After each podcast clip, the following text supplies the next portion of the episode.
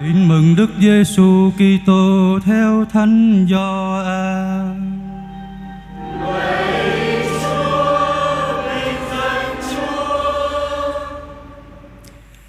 Lễ vượt qua của người Do Thái gần đến. Chúa Giêsu lên Jerusalem, người thấy ở trong đền thờ có những người bán bò, chiên, chim câu và cả những người ngồi đổi tiền bạc. Người chắp dây thừng làm roi Đánh đuổi tất cả bọn Cùng với chiên bò ra khỏi đền thờ.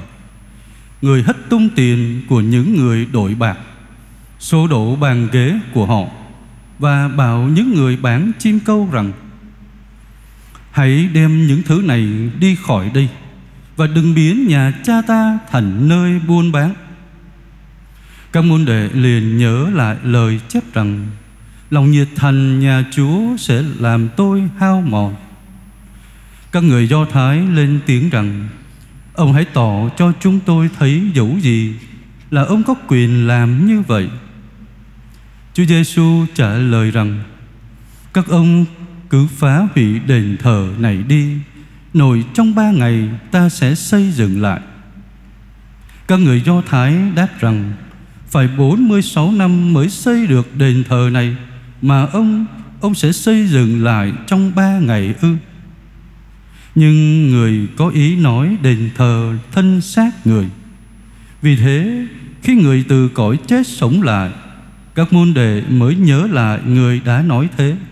Nên đã tin kinh thánh và tin lời Chúa Giêsu đã nói.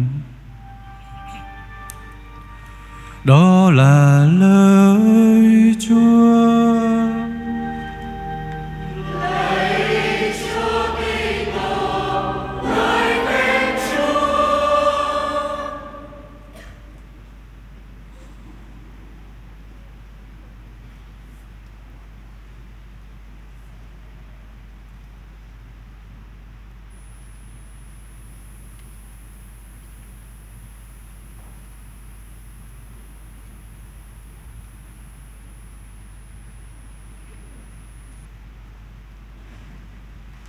Con xin kính mời quý cha và cộng đoàn an tọa.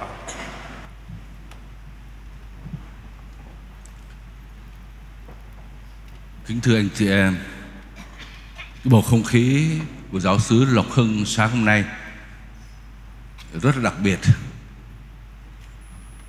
Mọi người sum họp quây quần trong cái ngôi nhà thờ này vui mừng tay bắt mặt mừng phấn khởi lắm ngày hôm nay chúng ta vui mừng tạ ơn Chúa và cử hành thánh lễ cung hiến nhà thờ và bàn thờ.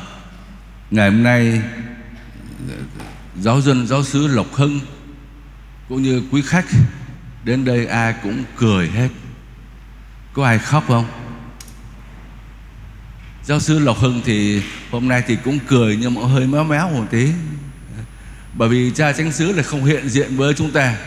Ngài đã cùng với anh chị em trong giáo sư vất vả trong suốt 5 năm vừa qua để hoàn thành ngôi nhà thờ và nhà mục vụ này.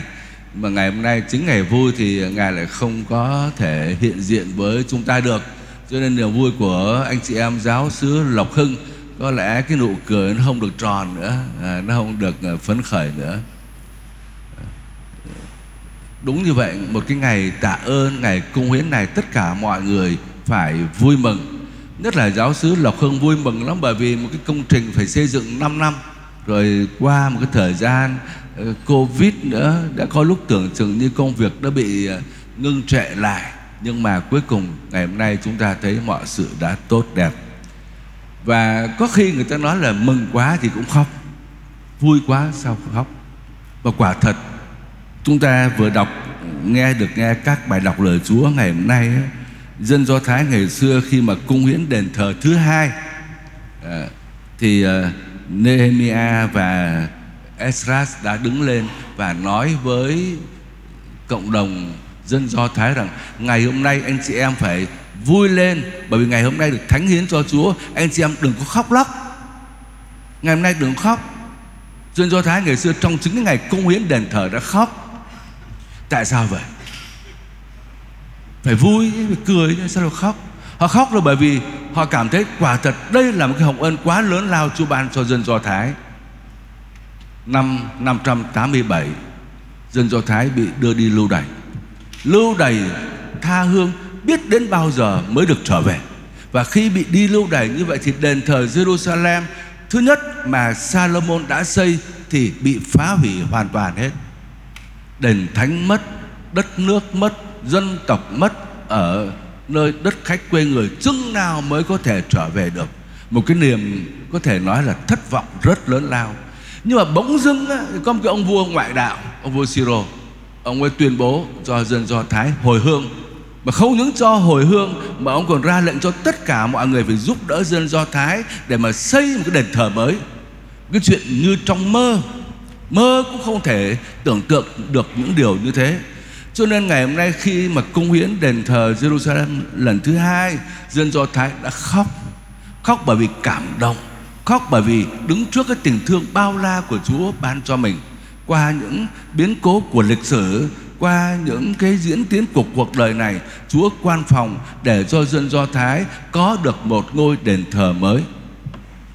Thì chúng ta ngày hôm nay cũng vậy thôi. Trải qua bao nhiêu khó khăn Chắc chắn là cách đây 5 năm anh chị em đâu có nghĩ rằng cái nhà thờ giáo sư Lộc Hưng nó đẹp thế này. Trên giấy tờ thì nó đẹp hơn đấy. Nhưng mà để thực hiện được không phải là dễ. Cho nên chúng ta có thể nói là chúng ta cũng rất là là cảm động, cảm xúc trước cái tình thương của Chúa. Vui quá cho nên cũng khóc á. Tuy nhiên cái khóc của dân Do Thái nó còn sâu xa hơn nữa Họ khóc là bởi vì sao?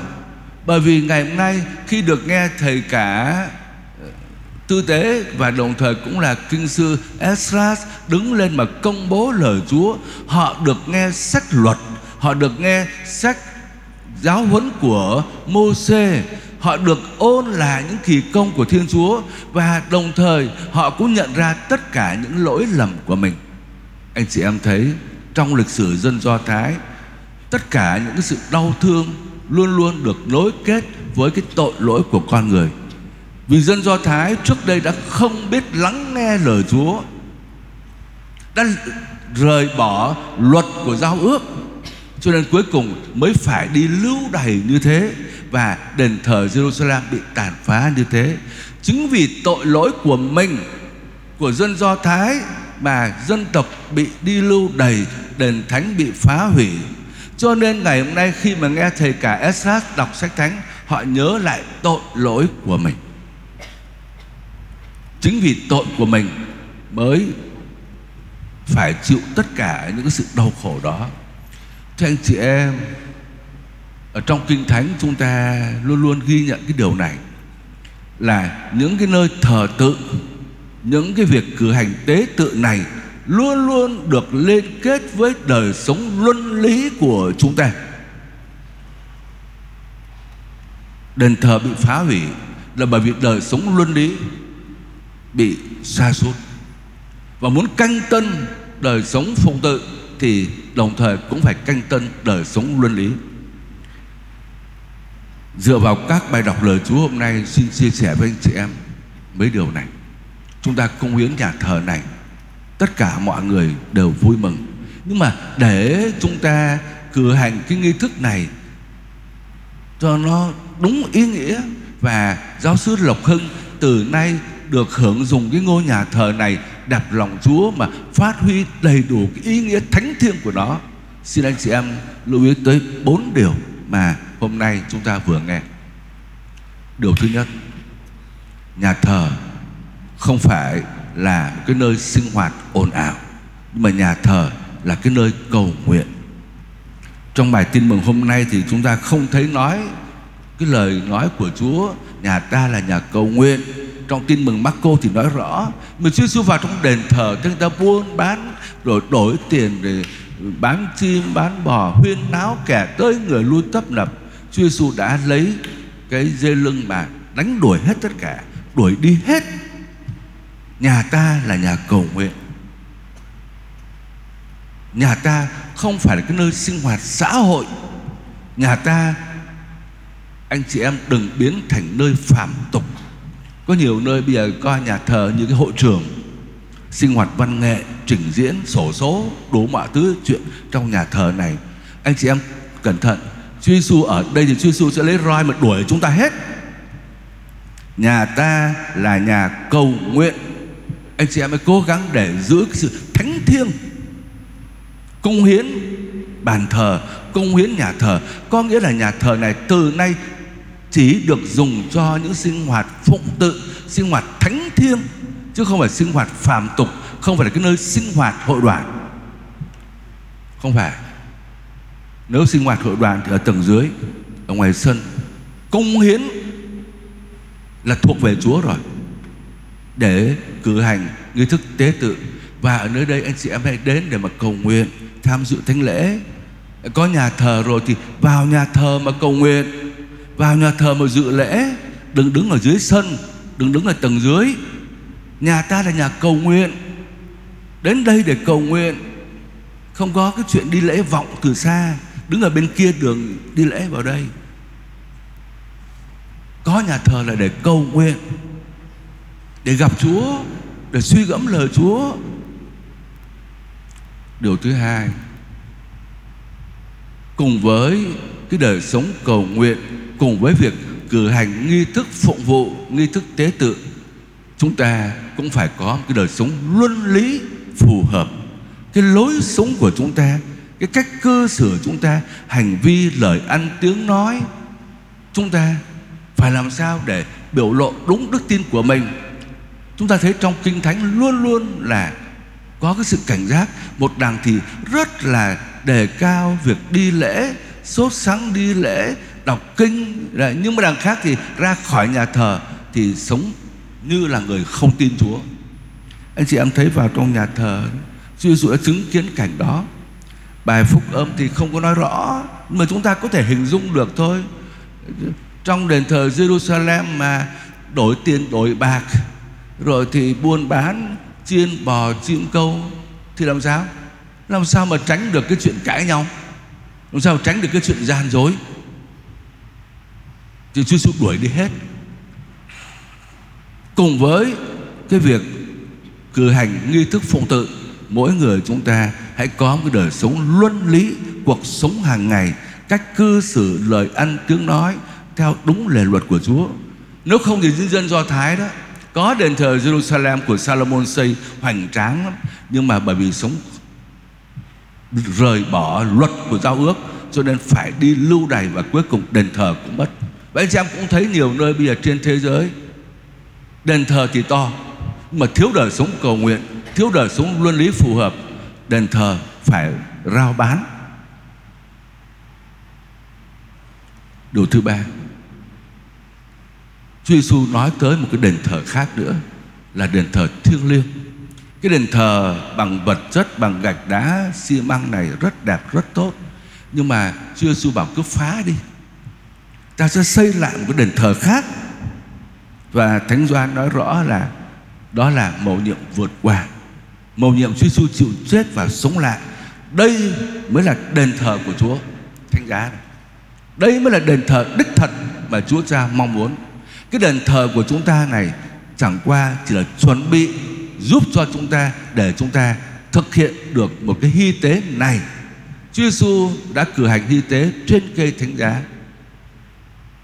Và Thánh Phêrô cũng nói với chúng ta cũng thế, anh chị em là đền thờ thiêng liêng. Đền thờ vật chất là có chúng ta có đây đền thờ bằng đá, bằng bê tông, bằng mọi cái chi tiết rất là đẹp mà đền thờ thiêng liêng là gì? Không thấy được. Đền thờ thiêng liêng là chính mỗi người chúng ta. Chúa ở trong chúng ta. Chúa thánh thần ở đây. Thì đây là đền thờ. Đây là đền thờ. Đền thờ thiêng liêng. Rồi trong đền thờ chúng ta cử hành nghi thức tế tự hy lễ. Hy lễ của chúng ta là, là gì? Hy tế của đền thờ này là chính cuộc sống của anh chị em buồn vui, vất vả, lo lắng. Chu toàn bổn phận hàng ngày của mình. Bao nhiêu thánh giá chúng ta gặp trong đời của mình, đó là hy tế thiêng liêng. Và chính mỗi người anh chị em là tư tế không phải chỉ có chúng tôi, các linh mục mới là tư tế chúng tôi là tư tế thừa tác để cử hành tế tự tại bàn thờ này nhưng mà anh chị em cũng là tư tế để hiến dâng hy lễ cuộc đời của mình cho thiên chúa và hy tế cuộc đời của anh chị em được đến đây kết hợp với hy tế của Chúa Giêsu trên bàn thờ mà dâng lên Đức Chúa Cha. Đây mới là cái hy tế quan trọng mà đẹp lòng Đức Chúa Cha và đem lại ơn cứu độ cho chúng ta. Ước ao rằng tất cả mỗi người chúng ta ý thức mình là đền thờ, mình là tư tế và chính mình là lễ vật. Điều thứ tư, chúng ta có đền thờ rồi, nhưng chúng ta không đóng kín cửa nhà thờ đâu. Anh chị em đến đây đón nhận biết bao nhiêu phúc lành của Chúa rồi để làm gì?